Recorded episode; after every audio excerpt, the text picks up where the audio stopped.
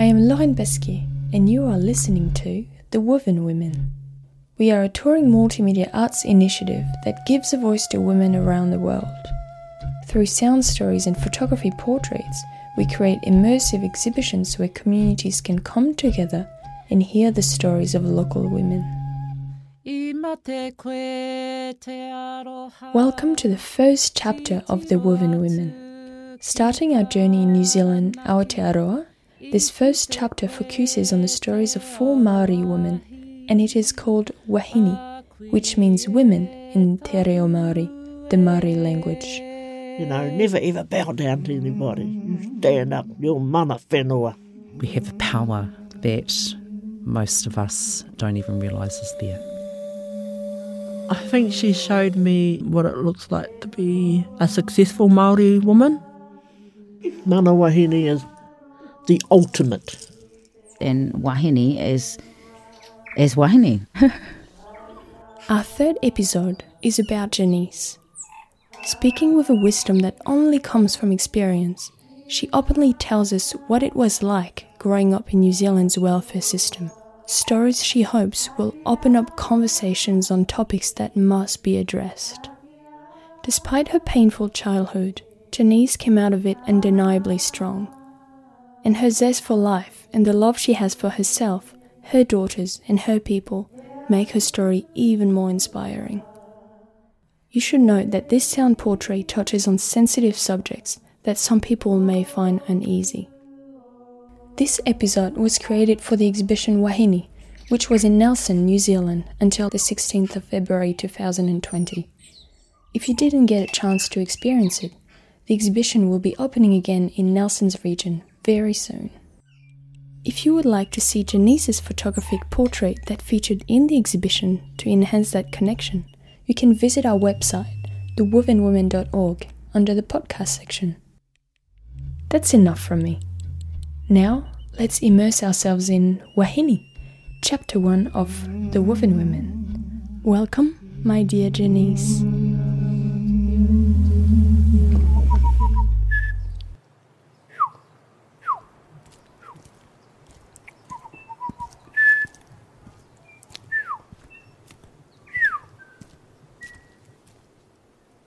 You become a woman. You know, you're born, if you're born a female, of course you become a woman. Sometimes I wish I hadn't been born a woman. Sometimes I wish I'd born a man. Because I seem to do men things. I love the company of men because they don't bullshit as much as the women do. To always go with the boys. Come on up, come with us. Don't go with those old bags over there. They've been gossiping about this and that. And, and they were right, you know. And I wasn't into that sort of thing. I've worked in a lot of factories, outside, outdoor work. So I've never been an indoor person. I'm not one that can sit down at a desk and do that. Not me. I'd rather be doing the hard mucky outside and um, I still wear my cowboy hat.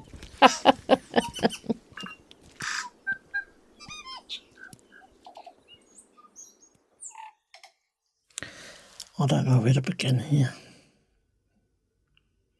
When you're a child, you think that, you know, you've got all the happiness in the world, but um, things change. And this is how my brother and I ended up being in wealthy home. My mother had left to go back for a holiday. Well, that was what she told us. We went to see her off at the airport, and that was the last we saw of our mother. Dad was trying to do his best to look after us and work at the same time, but we come home, we'd be at home on our own, and because somebody must have complained to the welfare that these couple of Māori children had been at home by themselves while the father was working, and sometimes dad would work until late.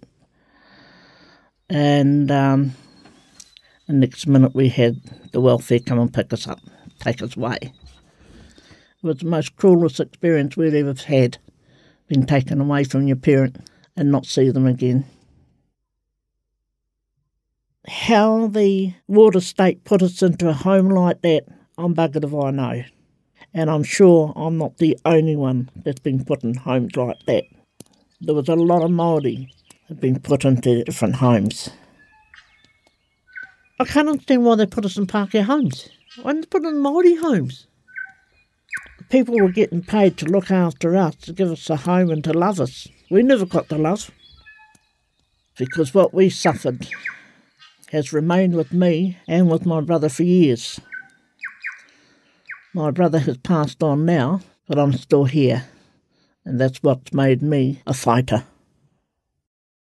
Horrible, horrible, horrible people, and I mean horrible. If you want to know about rape, molestation, hidings, we had them. The bullying, the shaming, and we couldn't understand why we were always put in the cupboards when people came to visit, and it was because of our colour. My brother and I slept in a tent outside. Summer, winter, that was our sleeping quarters. Our blankets was just a grey old heavy blanket.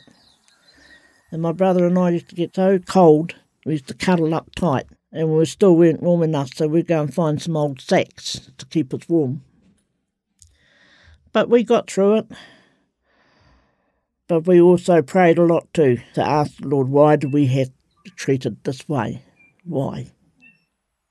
We hated going to the son in law's place because he was the one that did the damage to my brother and to me.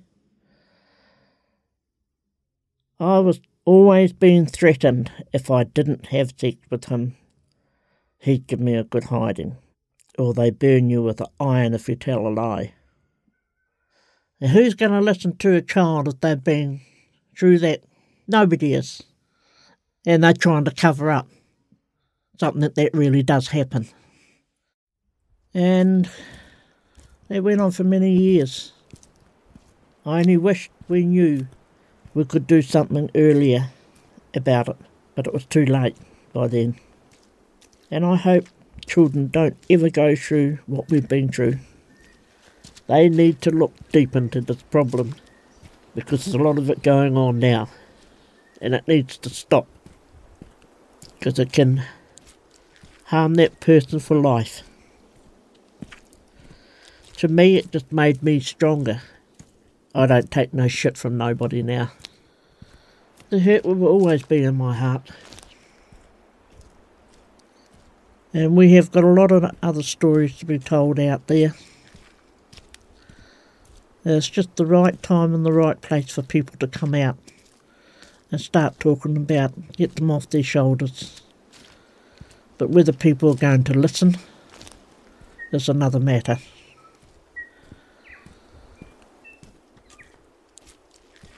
Then I just went wild. As you do. Boozing and partying and I was free. You know. I was. I was a big boozer then in those days. And uh, it's not until you get older you decide, oh no, I had enough of that shit, you know. Have the odd one every now and then, but um, not what like you used to especially when I was over at Motueka. Oh boy, there used to be some parties over there. But um, it catches up with you in the end. But they were good days.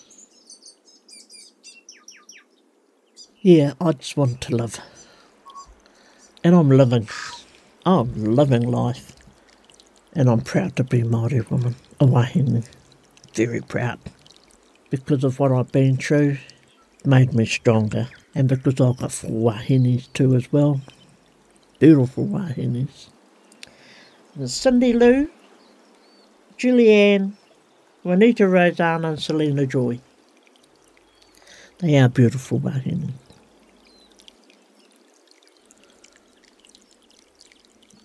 Cindy is very passionate about her people, very passionate, and she's done it all on her own. Very clever, and her nan said to her, Wherever you go, girl, things are going to happen. And what you achieve, what you want, what you want in life, and what you've done in life to your people in helping your Māori people. In your heart and soul, you're given everything so passionately because that's what you believe in. And the thing is, I didn't tell her that she had to do this. She did it on her own. That's what she wanted to do in life. And Cindy to this day still, still does it passionately for her people. And standing up to those who try to belittle you. I said to my daughter, You stay as you are, you let me deal to them. She said, Oh, I'll worry about it, Mum. I said, No, you don't have to worry about it. I said, You don't realise who you've got behind you. Not me. I'll be there, of course. I said, You'll know. You'll feel it. No one can harm you. If they try, it'll turn around and go back at them. I said, That's how strong your tūponas are. No automoko. You know, never ever bow down to anybody. You stand up. You're mana whenua. Mana wahine. And um, my daughter is. And I don't care what anyone says, but she is mana. Mana wahine. Whatever she does in life, I'll be there with her.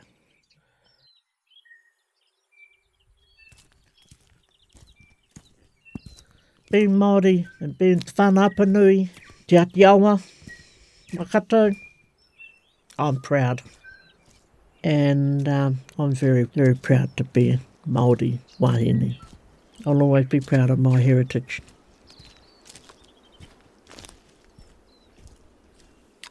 And another is for our people to get on together and stop arguing amongst bloody selves. You know, we're all one. Stop being something that you're not. Just be you. Want to swear, swear. And just be you. Stop trying to be someone that you're not. That's where I get. I'm just me, darling. As you get older, you tend to be more for your children and more for your, your mockles you're thinking about them, about what's going to happen in their life, and you'd love to be around a lot longer to share it with them. But you know, when your day's up, your day's up. I'll be there in spirit with them, always. If I could live longer, I'd love it. And uh, after I had my mastectomy, I said, I'm living. I haven't lived all my life yet. I still got a long way to go. And hell yeah, I'm still here. I just love life there. Yeah. I care about people. I'm very humble to people. I've got a lot of love to share with people. The love I never got when I was young.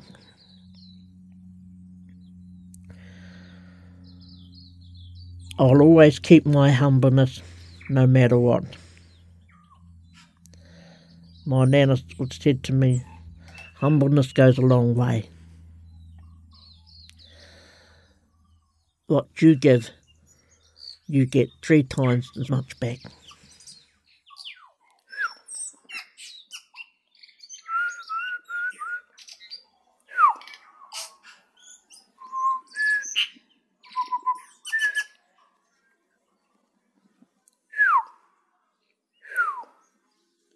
Thank you so much for joining me on this journey.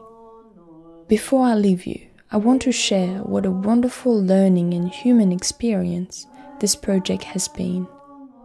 I feel so blessed that these inspiring women welcomed me into their lives, and I am forever grateful that they allowed themselves to be vulnerable to me and to you. So if you like this podcast, it would mean the world to me if you shared it with your friends or shouted about it on social media. And don't forget to use the hashtag the Woven Women. I would also be very grateful if you could rate and review this podcast on Apple Podcast or your favorite app. That all helps a lot in ranking this show and making it more accessible to the rest of the world. And if you have any comments or questions, just leave a comment below. Thank you for this amazing exhibition and to the women that contributed. I really appreciate your honesty and sharing things that often sounded very painful. Um, certainly, the feeling I had was that as women, we have a lot of things in common, but um, not everything, and some of the things were very hard to listen to. I appreciate you being very strong. I think um, Loren has done an incredible job of not only showing your beauty and strength through the photographs, but also um, encouraging us all to share our stories. Thank you. Next week, we will hear Jahreece's story. Along with motherhood, religion has played a pivotal role in helping Jerice connect with her identity as a Maori woman. It's got a lot to do with um, learning about our history. Some people look at it and, and they're like, oh, it happened, whatever happened back then, you know, the treaty and all that, and the dishonouring and all that. We don't want to dwell on the past. We're not going to the past so we can be guilty of one another's um, grievances that we've caused, because um, it's on both sides. Um, we're doing it so that we can move forward together. If you haven't done it yet, make sure you subscribe to the Woven Women podcast today so you get to hear Jahreece's story next Thursday. Until then, kia ora, and thank you so much for listening.